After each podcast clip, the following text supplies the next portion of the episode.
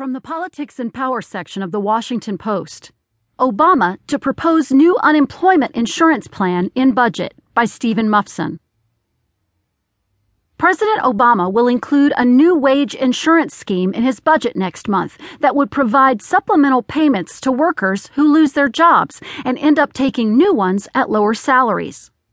The wage insurance payments could temporarily cushion the financial blow to displaced middle class workers,